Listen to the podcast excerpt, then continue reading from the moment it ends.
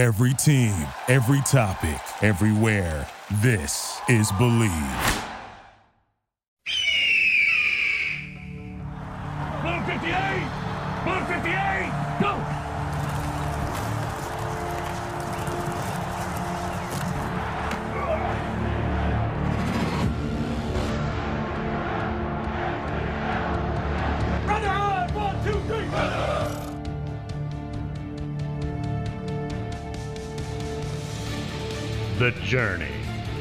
A 16 week odyssey of grit, determination, endurance, and will.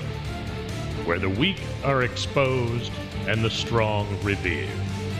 From Believe Entertainment, this is Falcon's Flight. Insights and analysis on your Atlanta Falcons. Now, here's Robert Taylor and your host, Brian Giffen. It is Falcon's Flight. This is edition 21. It also will be an abbreviated version as it is Christmas week and Robert Taylor not here today. I, however, am. This is Brian Giffen as Atlanta falls to 4 and 10 on the season. Quick reminder here the NBA and college basketball are back. The NFL and college football playoffs are right around the corner. And with all these sports going on, there are plenty of bets to lock in. So if you're thinking about picking the Lakers to repeat their NBA title or someone to upset Pat Mahomes and the Chiefs, you need to go to betonline.ag. From game spreads and totals to team player and coaching props, BetOnline gives you more options to wager than any place online. And there's always the online casino as well. It never closes. So head to betonline.ag today and take advantage of all the great sign up bonuses. Again, that's betonline.ag and sign up today. BetOnline, your online sportsbook experts.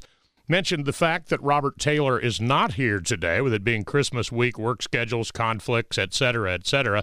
So this will be an abbreviated version of Falcons Flight. I am happy to tell you that former Falcons long snapper and a guy who's been a broadcaster here in the market for a number of years, Harper LeBel, joins us over the telephone line. And Harper, Atlanta falls to four and ten. If there was any doubt this wasn't going to be a particularly good year, as if that wasn't erased when they started 0 and 5, they certainly have proven it the last couple of weeks as they once again rallied to snatch defeat from the jaws of victory in this loss to the Bucks 31-27. Yeah, that was my dad's line from back in the day when I first heard it. I thought it was pretty funny and original. It's not funny anymore because it seems it happens too often. Is that the Falcons get a lead earlier this year? It started with the Cowboys. Everything uh, is looking great. Next thing you know, we can't score. We can't get a first down. We can't kick the field goal because we got sacked. And you put a lot of pressure on the defense, and uh, you're looking at the wrong side of a win. You know, you're congratulating the Cowboys, and in last week's game, you're congratulating Tampa Bay. We shouldn't have lost that game, but we did.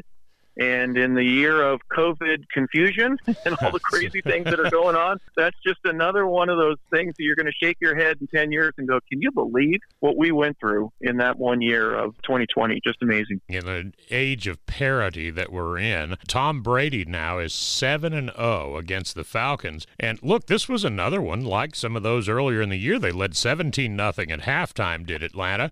They led 24 to 7 in the third quarter and the Bucks promptly score on five successive drives to snatch the game away. I think it's more maddening probably to lose this way, almost no doubt, than it is to just get it handed to you every week. Brian, I've said for years now, this isn't just a 2020 phenomenon. If I were a defensive coordinator or a head coach from any team coming into town to play the Falcons, I would tell my team almost the first thing it doesn't matter what the score is, guys. There's going to come a time in the ball game where the Falcons will give us an opportunity to either get back in it or to win it. You just have to be patient. No stupid penalties, no dumb turnovers.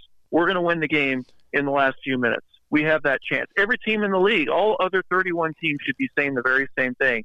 And it's going to happen continually until the Falcons do something about it. That's where I look at it. You got to get the first down when you need it. You can't punt and give the ball back to a team that knows they've got a chance. That's just basic football, and uh, you know we haven't done that for the last couple of years, and it just gets real frustrating to watch.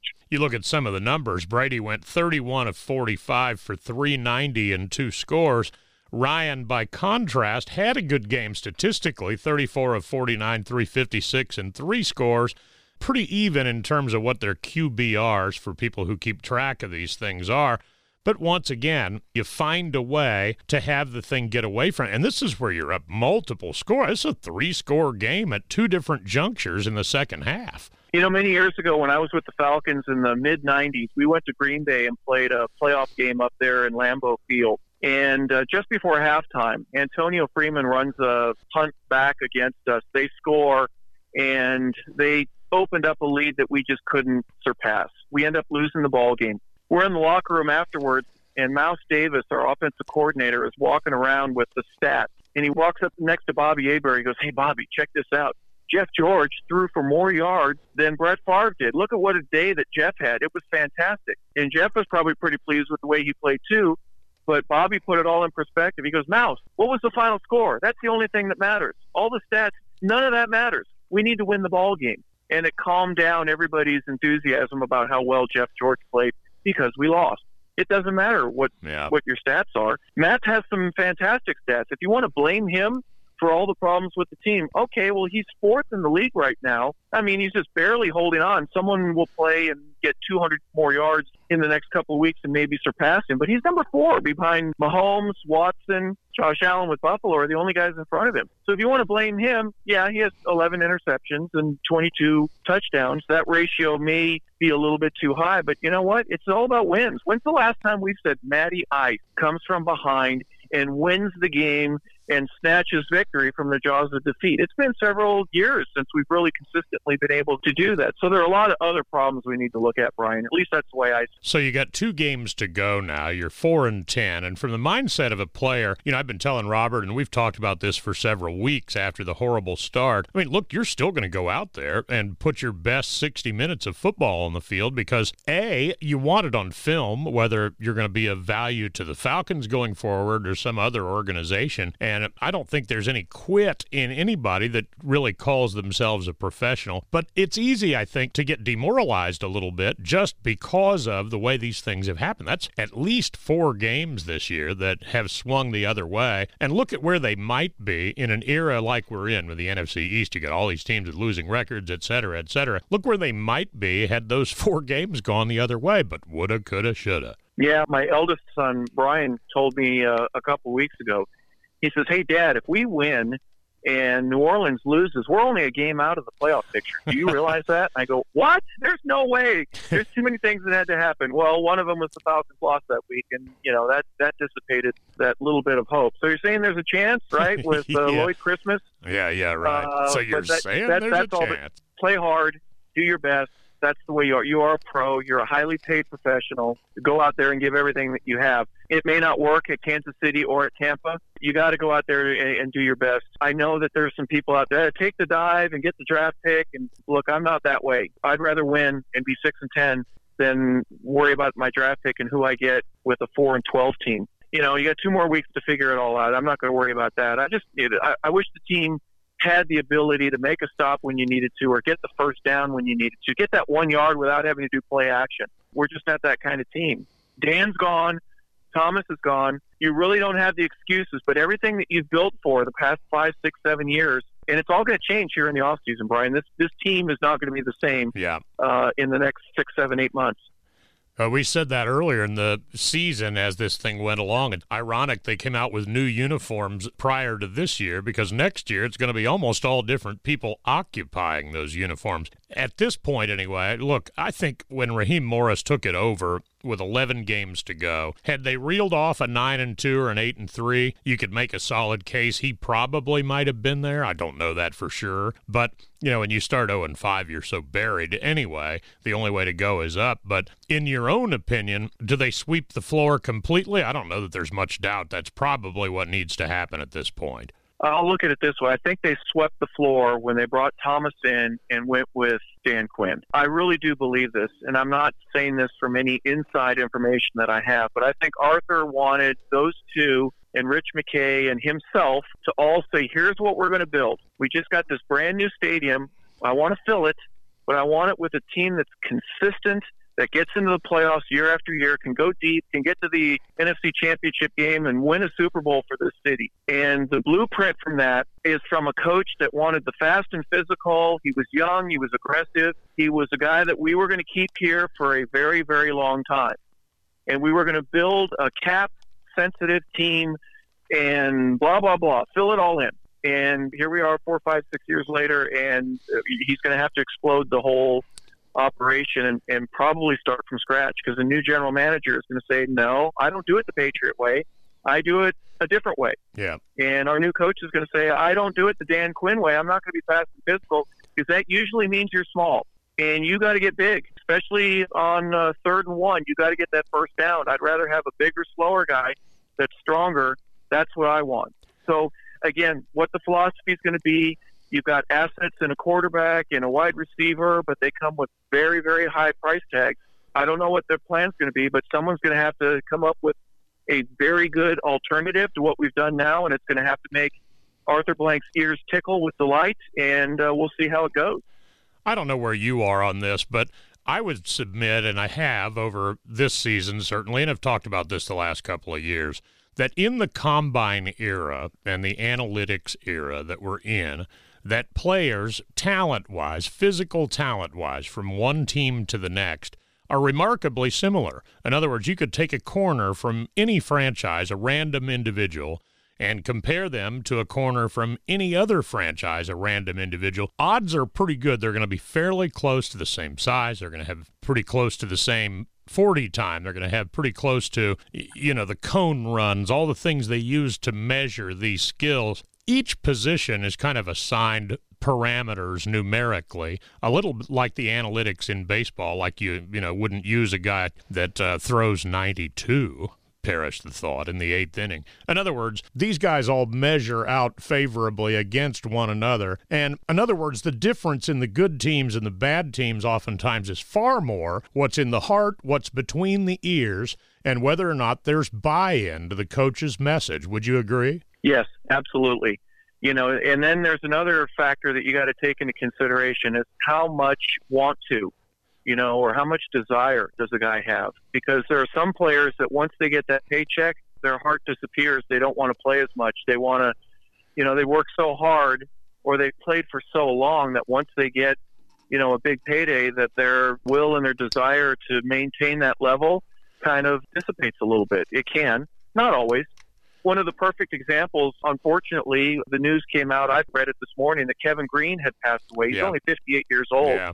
And if you look at a guy like Kevin Greene, if anyone had said, here's a kid coming out of Auburn, he's 6'3, he's 255 pounds, and he's going to finish third all time in sacks, you'd say, there's no way. There's no way that that's going to yeah. happen. But Kevin studied film. He watched what tackles were doing. Uh, the first step was perfect. The second step was perfect.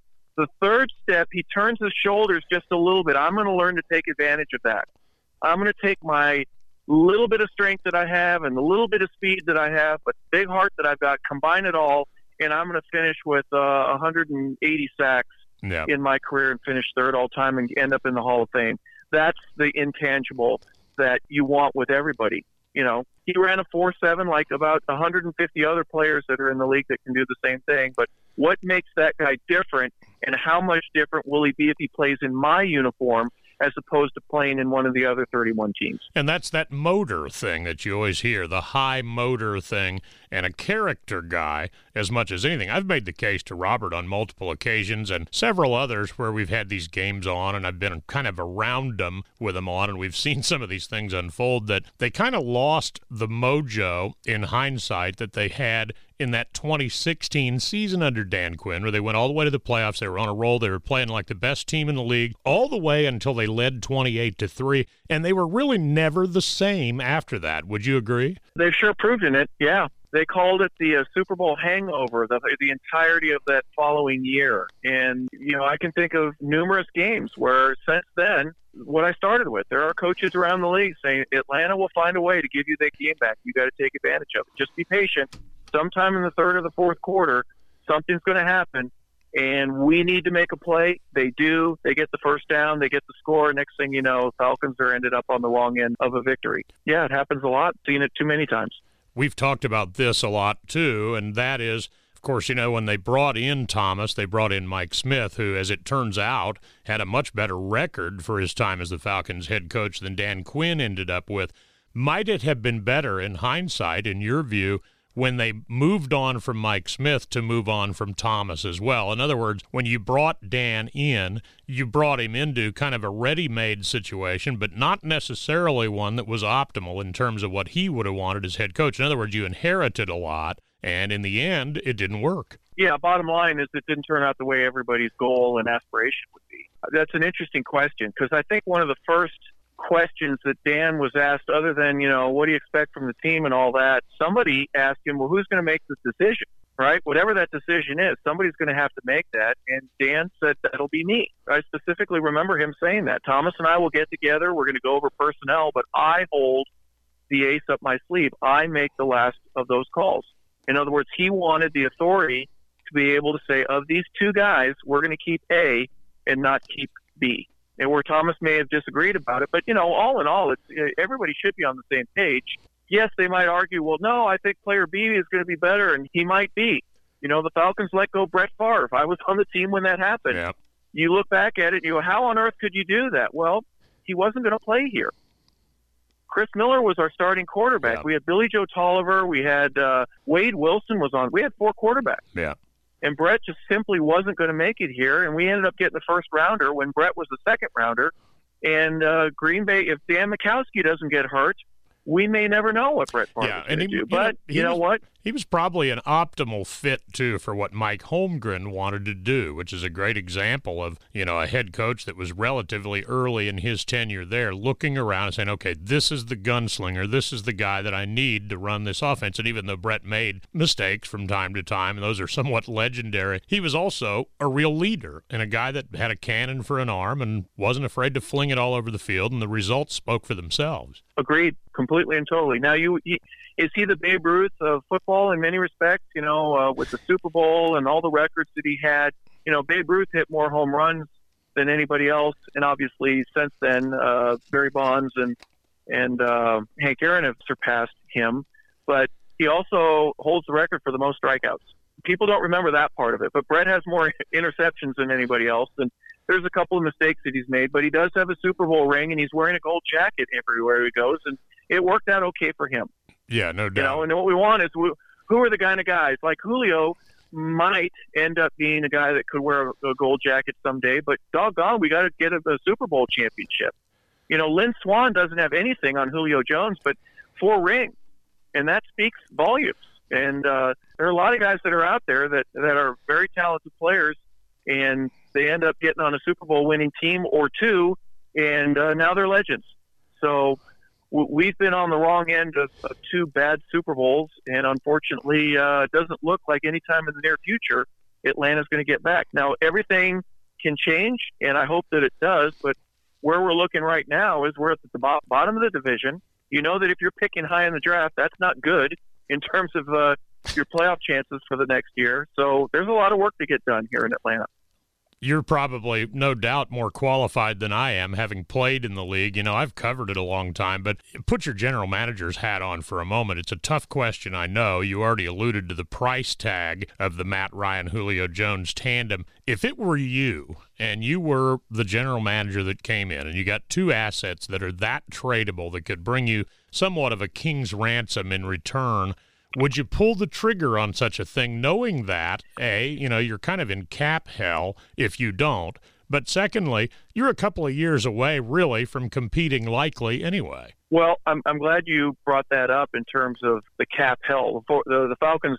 do have some issues. They're not going to be able to go out and sign a whole lot of players the way that, let's say, uh, Cleveland was able to over the past couple yeah. years. How much time are you giving me, Brian? Do I have one year or do I have five. I'll tell you what. I'll, we'll do the Don Sutton. You get a new five-year plan every three years. so much fun with Don I understand completely. He's amazing. The reason I ask that is that will definitely change my answer. If I have to win now, I'm probably going to keep both those guys. Yeah. And I have to know what what their value is. If you're only going to give me a third rounder for Julio, I'll have to swallow that and take him for what's he played nine games this year. Uh, yeah. Do you think he gets in eleven? I don't know his receptions are down because he's not on the field.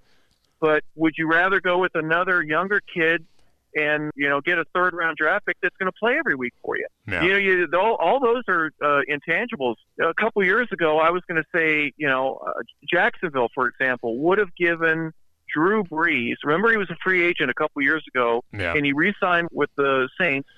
And the, the topic was, if you were the owner of the Jacksonville Jaguars, would you just give him forty million and try to get you to the Super Bowl in the next two years as as a must-win now scenario? I'd have thought about it because look where Jacksonville is. The investment might have been worth it for him. Well, in effect, that's But- a little bit of what Tampa Bay's done with Tom Brady. Oh, absolutely. Yeah. This is a very short term deal. They may be in a world of hurt in three years, or maybe even two. I don't know. But they may get a Super Bowl out of this. They're certainly much better than they were last year. And it's not just because their defense is gone from a 4 3 to a 3 4, or they play Tampa 2. Who cares about that? They were good anyways. But now they've got that it factor that they didn't have. If I'm the owner of the Tampa Bay Buccaneers, the worst thing in the world is this COVID because now nobody knows my team. They don't get to see it. I Yeah. I, I was going to sell my my shipyard out and have the the cannons booming every week from the pirate ship, but now nobody can go to the ball games. What a, a tremendous turnaround from a financial aspect Yeah. you know, to bring Brady and Gronk and everybody else, Brian. I, I mean, it was a recipe for success. And yeah, they're nine and five. They're they're going to make the playoffs, but nobody's going to know about them the way that uh, they should have been were this a normal year. Yeah, and based on the way they've played to this point, who knows what kind of a threat they'd be once they get into presumably the postseason. Although I'd submit with a Brady because of the experience factor, you would certainly give him, you know, a puncher's chance to run the table and go make a big splash. But who knows? Well, off the field or off of this particular field. In a year of COVID, I mentioned it when we brought you aboard that you're also a broadcaster. I'd love to get some perspective from you on how the season's gone broadcasting Georgia State games.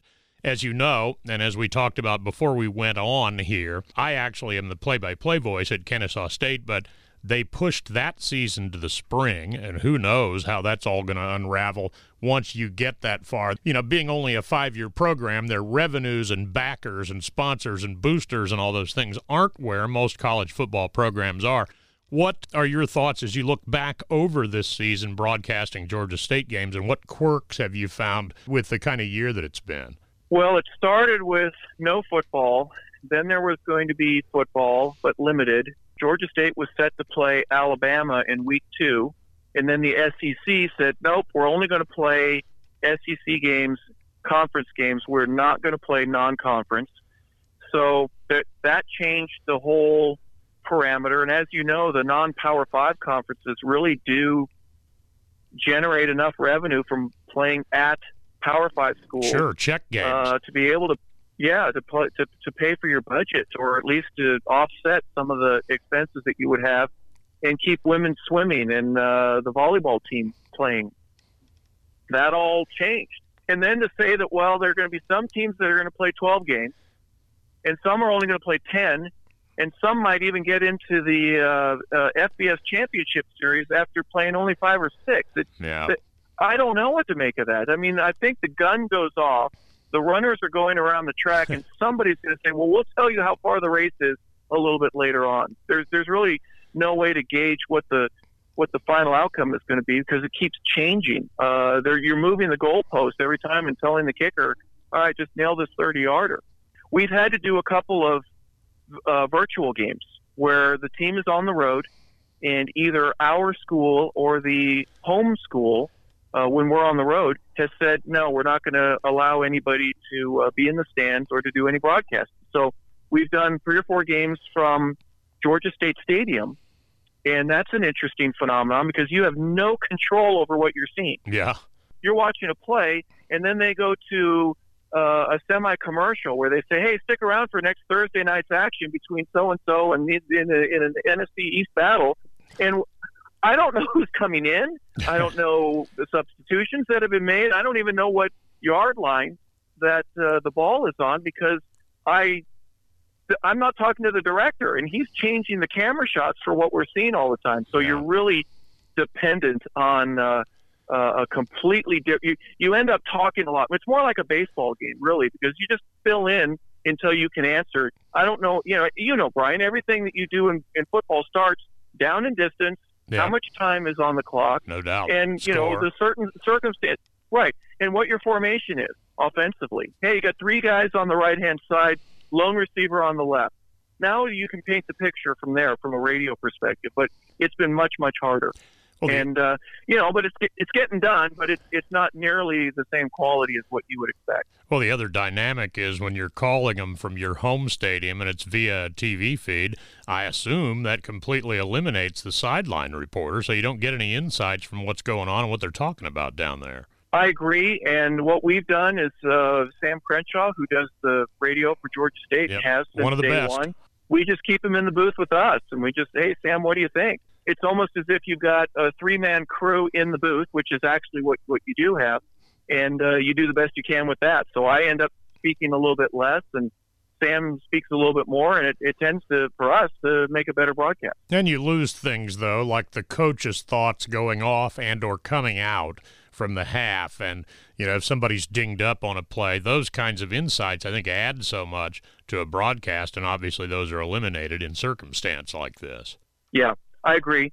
You don't have any of the, the you don't hear the band, you don't get the uh, crowd noise like you do, and in many cases you just have to pipe in uh, a fake crowd because our feed doesn't allow for you know the, the ESPN, which is what we're pulling from. You know, they own most of college football, and Yeah. uh, you know. Uh, if we're pulling their feed, well, we're hearing announcers. We're not hearing the crowd. Exactly. You know what I mean? So, so there's there's a little bit of a different dynamic to it. You don't have the same emotion. It's, harder for you to really sense the drama of a certain series and and an important down and distance and you know what are you going to do on this fourth down and all these other little aspects of it. But again, you catch as catch can. You do the best you, you can with what you got. It has been different, absolutely. But uh, so far, we're doing the best we can, and I hope the audiences appreciate it. I know attendance in the NFL is down to next to nothing, right? Nobody's in the games except for maybe family and a few friends. But I think viewership is is also down, and that's the thing that I think hurts as much as anything. You've got fewer people. If they can't go and they can't feel it in terms of the excitement, they're going to go somewhere else. You know, you told me an interesting story before we went on about the Georgia State Bowl situation. You want to shed any light on that here? Well, you had asked me yesterday, say, hey, are you available? Do you want to come on? I said, sure, I'd love to. And I asked to speak with you before we went on because I wanted to share with you this. But it's obviously it's changed just this morning. But the way that the Lending Tree Bowl in Mobile, Alabama had worked it out, they own all the rights. The Rose Bowl, the Sugar Bowl, the Outback Bowl, the Meineke CarQuest Bowl, they all own the rights to their games. And in this particular case, going to the Lending Tree Bowl, Georgia State found out that there was a reduced fee to broadcast the games from Lending Tree. In other words, we couldn't broadcast the game. We didn't have the rights unless we paid the fee that they asked. And it was pretty extensive. And you- you're at Kennesaw, we're Georgia State. We're, we're not made of money. We don't have the uh, Cook's Pest Control sideline report like some folks do. So we were not going to be able to do the game it was just going to cost too much money. There wasn't enough revenue to justify it. But just this morning, Lending Tree reduced their price and did allow for both teams. Uh, we're playing it against Western Kentucky, and uh, their their broadcasting crew as well as ours will be able to do the game now. So I just found out this morning. Uh, it's just another little aspect of the business of how college football is run and professional as well. You know, just a revenue enhancer for the for the bowl, but it ends up working out for us. But at one point, if this were 24 hours ago, I was going to say we're not doing the game. We're we're not even going to be able to uh, to broadcast it. To me, I think it's a sad dynamic when they're trying to squeeze money out of a team's broadcast crew that's been there the entire season, that the fan base listens to, pays attention to. And look, I, I'm all for, I understand the dynamic that everything is about money, everything is about business, but it's a pretty sad state of affairs when you're trying to squeeze a team's broadcast crew that's been there all year, that, you know, in some cases, or in a lot of cases, especially radio, are the eyes and ears of the people who enjoy listening to those games. I just find it a little in poor taste that you would try to charge the actual team crew Now, if you had a third party entity that came in, be it, you know, not unlike a Westwood One is, although probably with college on a smaller scale, I could see it in an event like that. But you know, in a case where you're talking about the team's broadcast crew, they've been there all year. They go everywhere. Agreed. Yeah, it did seem a little uh, cheap, if you ask me. I wasn't surprised by it, however. You know, I really wasn't. I figure, well, okay, the, the the folks and whatever your sponsor is. I mean, there's some really big ones and some very familiar names that have been doing bowl games for years. But I think uh, the the Corona casualty is is a part of this, right? Where you're not going to have any stands, uh, any fans, excuse me, in the stands. And uh, if viewership is, we're just trying to max this out as much as possible. Yeah. Now, I'm not sure if they do this every year for every team. If they do, then shame on them. But at least they were able to work it out. And at the last minute, literally, I mean, we were just a couple days before kickoff, and I, I just found out this morning that we'll be going down there. So I'm glad they were able to work it out to where it was fair or fairer uh, for both sides. And as you mentioned, you know, the guys that are a part of the school itself, uh, I, I find it amazing that we would even be charged anything. We, we should be treated like a royalty or as a part of the team because we are, you know, but evidently uh, big corporate America and uh, particular bowls don't agree with that. Yeah, sad state of affairs indeed. Well, back to the Falcons now. So four and ten, you got two games left, and you take on the defending world champions. You do it on their field. Any chance that the Falcons don't get blown out by Patrick Mahomes and company Sunday? Well, you asked me last week. Well, how do you think the pack or the excuse me, the Falcons are going to do against uh, Tampa Bay and the Bucks? And I said I don't, I don't see us having a chance. You know, not even a puncher's chance. And here we are, we're up seventeen nothing, and uh, as you mentioned, twenty four seven at one point. Hey, I like my chances now. are you kidding? a- but um, here, here's the thing about Kansas City that's just freaky scary. They they in the playoffs last year were were down by what 21, 24 Yeah, points to in a couple of Houston, yeah. occasions. Really slow start in both of their games. The one against Tennessee, I think, was pretty much the same thing, although it wasn't nearly uh, as deep a deficit. But Patrick Mahomes has an ability, unlike many others, to where he blinks and he becomes Superman, and everything that he did previously just disappears, and they become this monster offensively, and they score every time they need to, you know, and they get 35 points when they only needed 21, and they just blow teams away in uh, four or five possessions. It's just uh, absolutely amazing to watch. If you're a Chiefs fan, you've got to be thrilled as can be knowing that you've got a guy like that that can control Andy Reid's offense in a way that just uh, it doesn't matter. It's the exact opposite of the Falcons. It doesn't matter how far behind we are.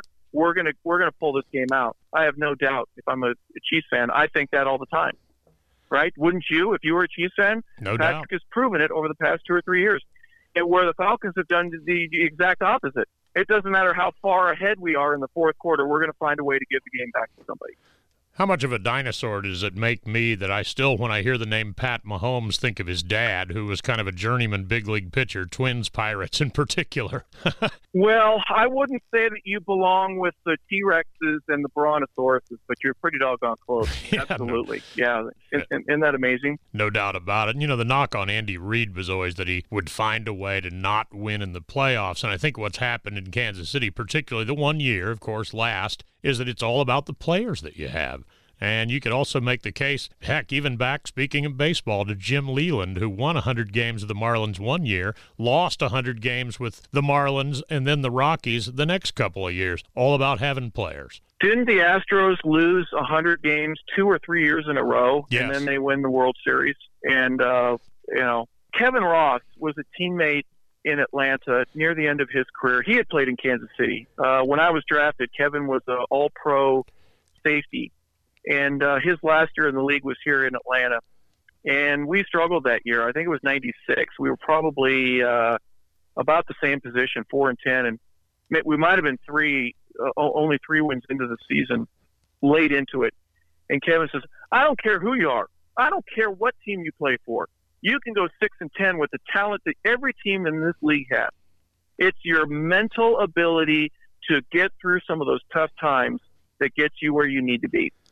And I hadn't really heard anybody, a player, say it quite like that. And it makes a lot of sense. Every team, Cleveland a few years ago, man, they're just loading up with draft picks. And now look how good they've become. Yeah. Something in between their ears snapped and they got it, and they go, "We are pretty good, Yep. And we can play better than what we're doing right now. All we need to do is do it." And what do you think's going to happen? And and now they've won nine games, and they're they're going to go to the playoffs for the first time in a while. And more importantly, they've got a quarterback that they can believe in.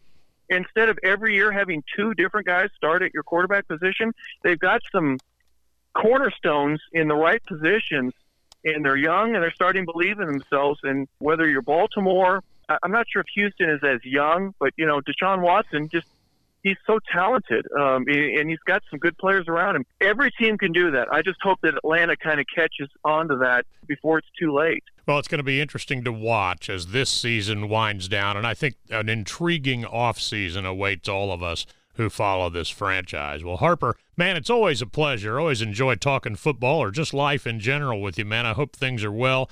Obviously, give my best to Dave and Mike Holmes and Sam Crenshaw and everybody else down at Georgia State. Miss seeing those guys. You know, I produced those basketball games, and as you well remember, we roomed together on the road, produced a couple of football games where the great Rick Shaw had Hall of Fame commitments and couldn't be there. So I have sort of a connection to Georgia State that goes back a few years. Miss all you guys and really appreciate the time and insights today. Well, thank you. Uh, I wouldn't have done it for anyone else, and I appreciate it. I wish you, your family, Robert, everybody that uh, part of your show, great success. Merry Christmas to you, and be patient, Falcon fans. It's going to come someday, hopefully sooner than later. But uh, we're in another one of those ditches in the side of the road. We just need to get a record to pull us out and uh, brush all the dirt off and start again. And uh, hopefully, we'll be able to do it sooner rather than later. Yeah, it's going to be interesting to watch for sure. Harper, thanks a bunch, man, and we'll talk to you really soon. You're welcome. Thank you, Brian. Merry Christmas to everybody listening, and uh, have a great New Year. Same to you, buddy. The great Harper LeBel spending some time with us here on episode 21 of Falcons Flight. Brian Giffen, Robert Taylor not here today as it's Christmas week. Time for us to take a time out. When we come back on the other side, we'll offer some final thoughts and a little bit quicker preview on the game at Kansas City coming up Sunday. This is Falcons Flight, edition 21. I'm Brian Giffen, and I'm back with more after this.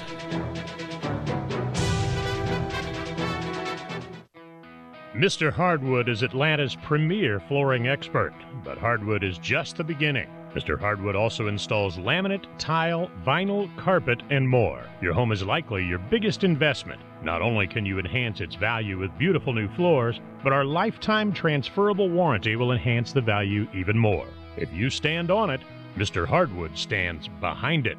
Mr. Hardwood is committed to setting the industry standard for all your uniquely designed and professionally installed flooring solutions. Our number one goal is to exceed our customers' needs by providing value, quality, and exceptional service even after the sale.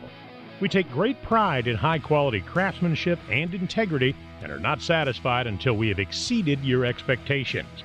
Mr. Hardwood, Atlanta's flooring experts. To set up your free consultation, call Mr. Hardwood today at 770 318 8880 or go to MrHardwoodInc.com. Like in football, whether it's in business, recreation, or life, you need a game plan. Is your computer running slow? Is it infected with viruses or malware? Maybe you're a gamer and really want a custom built computer specifically for gaming. Perhaps, like us, you want a lightning fast, state of the art solid state drive to replace that clunky, old school one in your machine. Your game plan for any of this should be Computers Plus. A lot of the components we use to produce and bring you Falcon's Flight have been upgraded or provided by Computers Plus. Computers Plus is located in Acworth, Georgia at 3330 Cobb Parkway Northwest, Suite 154. But wherever you are, they can help. Stop in and see them. They also feature a full line of accessories and refurbished equipment. Give them a call today at 770 693 0769 or check them out at computersplususa.com. You'll be glad you did.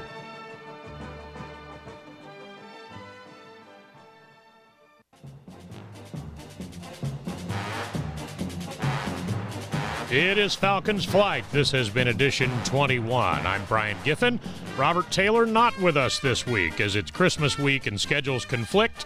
Got to make a living, and that's kind of the way it goes. But Falcons Flight is a presentation of Bleav Entertainment, the number one site for podcast professionals. Do you believe?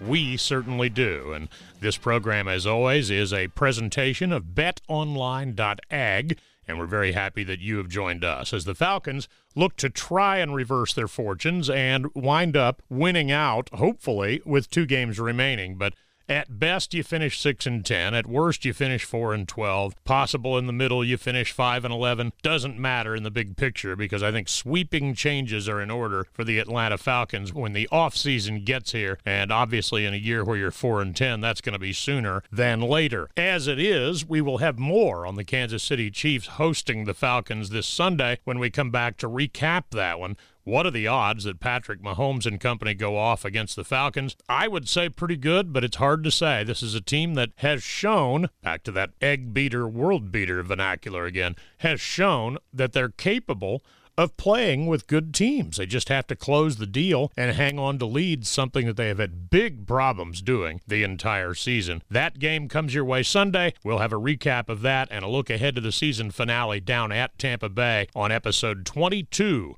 of Falcons Flight coming your way next week. That will do it for today. Our thanks to the great Harper LeBel, a good friend, and of course a longtime Falcon, a guy who was a long snapper for the Falcons for a number of years, broadcaster here in the Atlanta area for a number of seasons since then, and a good friend of the program, a guy we're always glad to bring aboard as he stepped in and pinch hit for Robert today. That'll do it for edition 21 of Falcons Flight. I'm Brian Giffen for Robert Taylor and Harper LeBel, saying tune in again next week when Falcons Flight edition 22 rolls on the shelves. That will do it for today. We thank you for joining us. So long, everybody.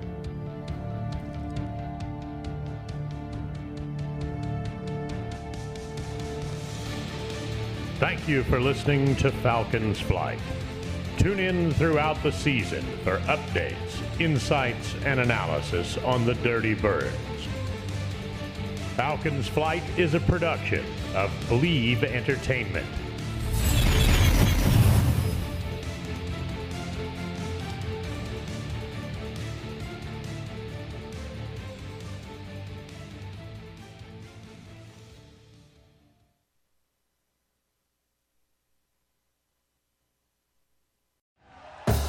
Thank you for listening to Bleav. You can show support to your host by subscribing to the show and giving us a five star rating on your preferred platform.